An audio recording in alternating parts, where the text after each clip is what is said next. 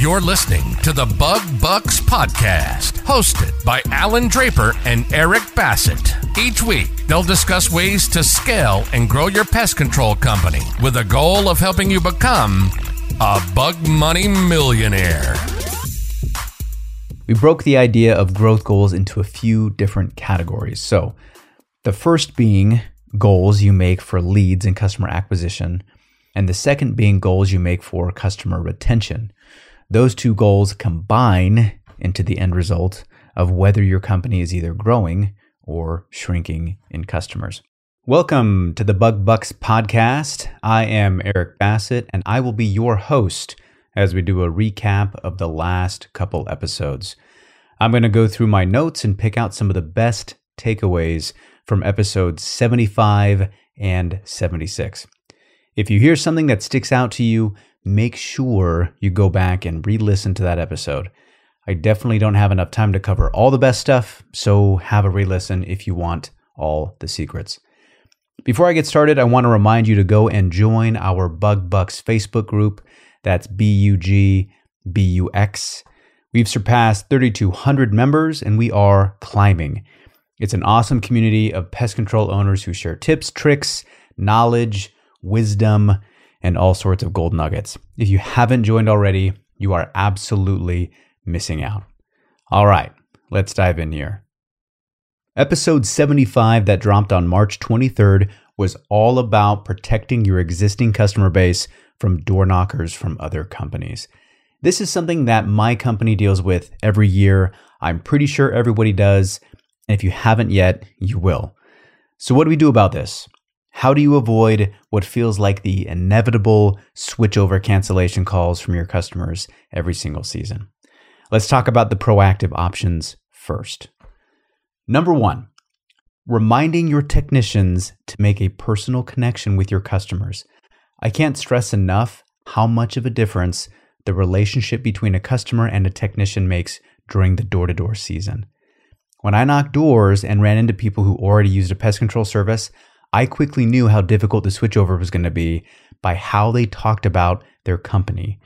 So if they knew they used somebody but weren't sure of the name, I knew I had it in the bag.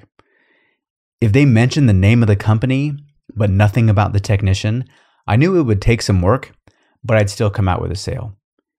If they talked about the technician or the technicians that service their home, especially if they mentioned them by name, I knew it was a total waste of time.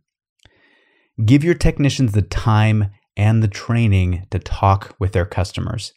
Teach them how to have the kind of conversations that grow relationships and connections.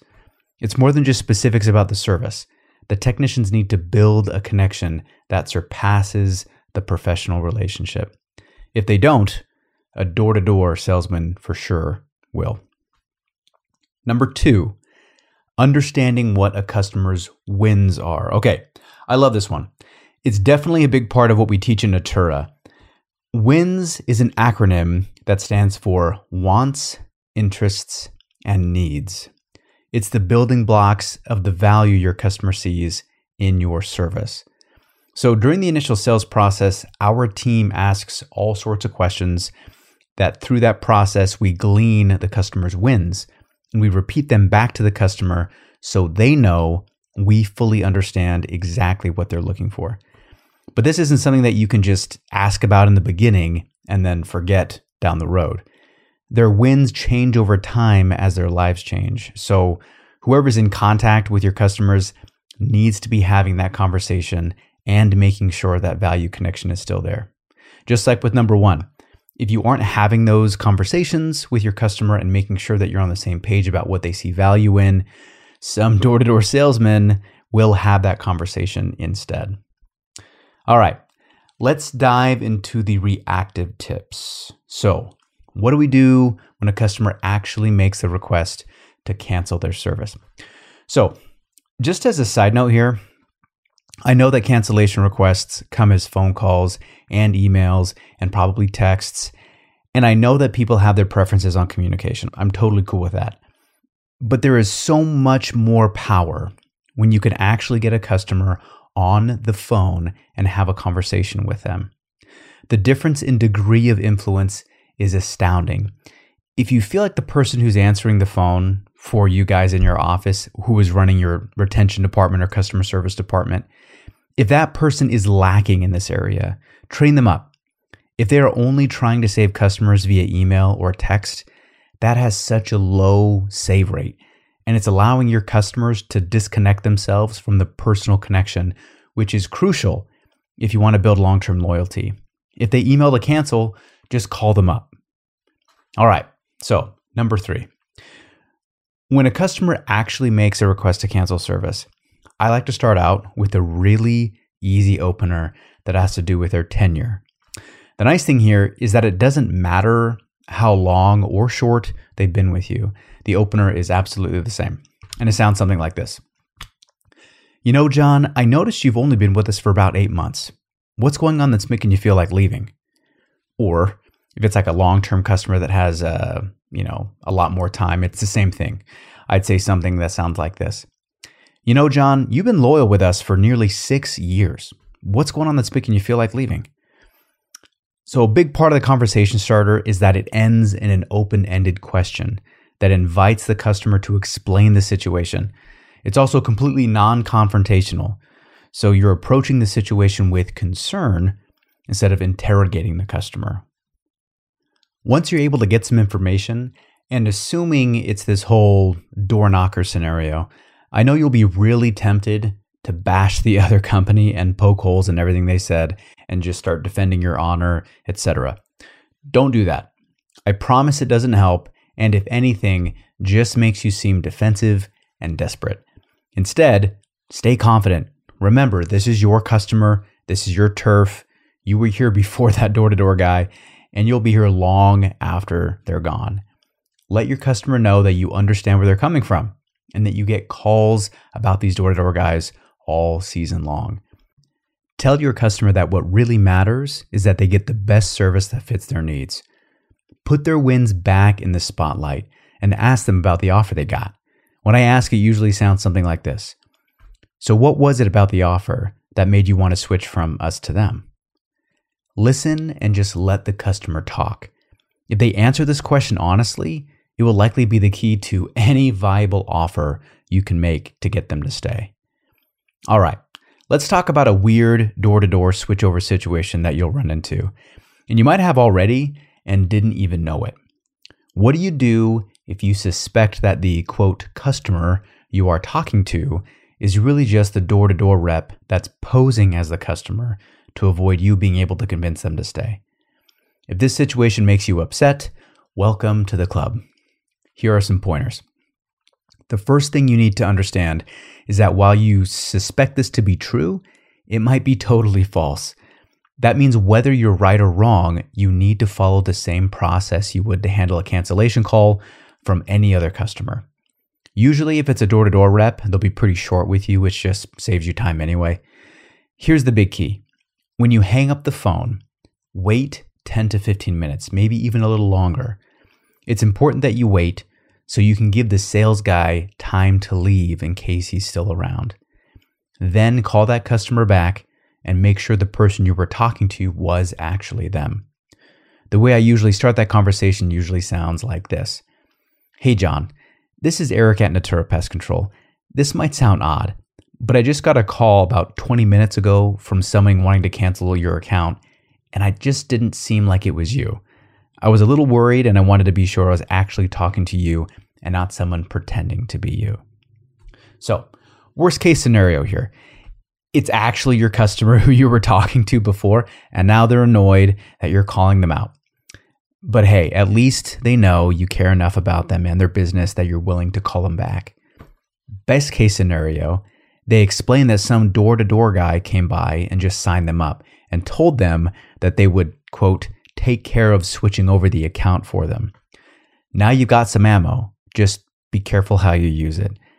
Even if that whole situation makes the salesman look shady, you still need to talk about the fact that his offer made them want to switch in the first place. So now you have a legitimate opportunity to have that conversation and save a customer. Side note if you're a company who uses door to door, please don't use this tactic If you want to coach a customer on what to say or how to act, that's fine. But don't assume their identity and call their company. The door to door industry has a tough enough time as it is. Don't make it worse. For the guys who catch some other company's sales guy doing this, don't chase him down or call and make threats or anything like that. Just keep your composure and move on. That guy won't make it far lying to people anyway. All right. So those are my notes from episode 75. Lots of good stuff in there. Make sure to have a listen if you haven't already. And even if you have, it's definitely worth listening to again. Can't have too many arrows in your quiver when it comes to saving customers, right? Let's dive into episode 76. This one dropped on March 29th, where Alan and I chose some recent questions from the Bug Bux Facebook group to discuss. We talked about measuring success during the prep season and how effectively to price your services. So, credit to Salvador Mora and Ryan Snow for the posts in the group.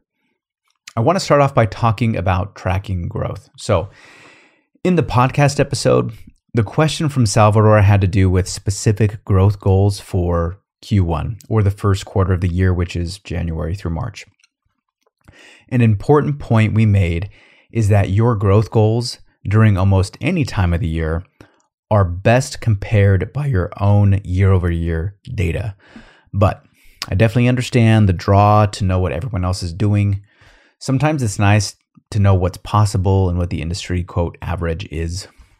We broke the idea of growth goals into a few different categories. So, the first being goals you make for leads and customer acquisition, and the second being goals you make for customer retention. Those two goals combine into the end result of whether your company is either growing or shrinking in customers.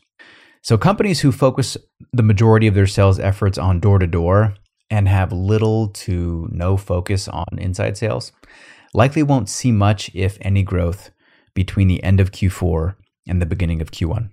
So, as you can imagine, this is highly dependent on the market that you're in. So, areas that are colder in the winter see lower lead volume and possibly an increased amount of cancellation calls due to the lower demand that time of year, where the warmer markets won't feel such a dramatic swing. Long story short, if you find yourself growing during the prep season, even if it's relatively small, that is great news. It's not uncommon to fight just to maintain your customer base and likely slim down a little through natural attrition. A key takeaway here was to make sure you are paying attention to the lead measures that act as key indicators for growth numbers you are measuring. So, for example, let's say in Q1 of 2022, the month of March accounted for 2% of your overall annual growth.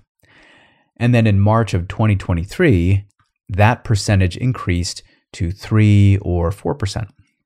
So at first glance, you'd likely be pretty excited but don't forget that if you don't track the smaller contributing measures, your sales team, retention team, and service team could all have been performing more poorly, and what saved you was your lead volume.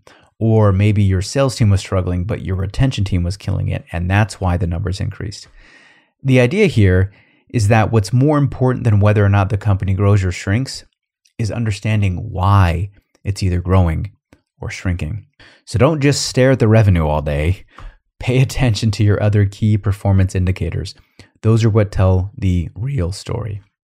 All right, so let's move on to the second question that Alan and I covered in the episode. There were some concerns about pricing and trying to analyze issues when you feel like customers aren't biting. So, the interesting thing about this discussion is that it ended up being less about which price is right to charge for services and more about knowing what questions to ask and how to effectively market to the right customers. So, if you ever end up feeling like you're not getting the results you want, the first thing we need to do here is figure out if we have a marketing issue, a sales issue, or a service issue. So, the easiest place to start with a marketing issue is looking to see if you're even getting the volume of leads that you want and if they are the quality of leads that you want.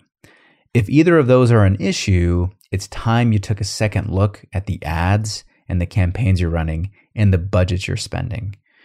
When it comes to leads, I always like to imagine a balancing act between three forces. think about uh, cost, quality, and volume. So, if you do things right, you can usually get at least two of those three things. So, for example, you can find low cost, high quality leads, but you aren't likely to find a high volume of them. Next, you can also find a high volume of low cost leads, but they likely won't be very good quality. And lastly, you can definitely find a high volume of quality leads, but they definitely don't come at a low cost. So, obviously, the magical dream of every pest control marketing executive is to find the high volume, high quality, low cost lead source. The reality is that you never really find the perfect lead source, you just get better at the balancing act. So, the easiest place to start when trying to diagnose a sales issue is to look at the team and the individual sales stats. Uh, of course, this only works if you're tracking lead volume, closing rate, conversion rate, contract value, one time value, etc. If you're not tracking the data, the best info you're going to get from your sales team is their gut feeling on how things are going. And the degree of variance on how accurate that is is not something you want to rely on. So track the numbers and pay attention to the month over month and the year over year data. All right, finally, we've got the service issue situation. So maybe your sales team is closing sales and those sales are having to wait to get serviced because you're low on staff or an improperly trained technician didn't perform the initial service properly and now your new customer wants to cancel.